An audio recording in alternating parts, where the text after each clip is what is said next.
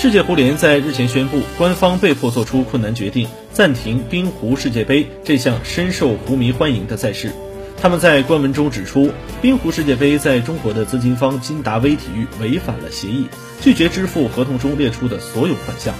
尽管尽了最大的努力，世界胡联依旧没能解决这一问题，并终止了金达威体育的合同。然而令人遗憾的是，胡联不能独立举办这一活动并达到适当的标准，因此决定暂停第二届冰壶世界杯。随后，俄罗斯冰壶协会主席站出来表示，俄罗斯冰壶协会可以通过自费的方式承担举办冰壶世界杯的重任。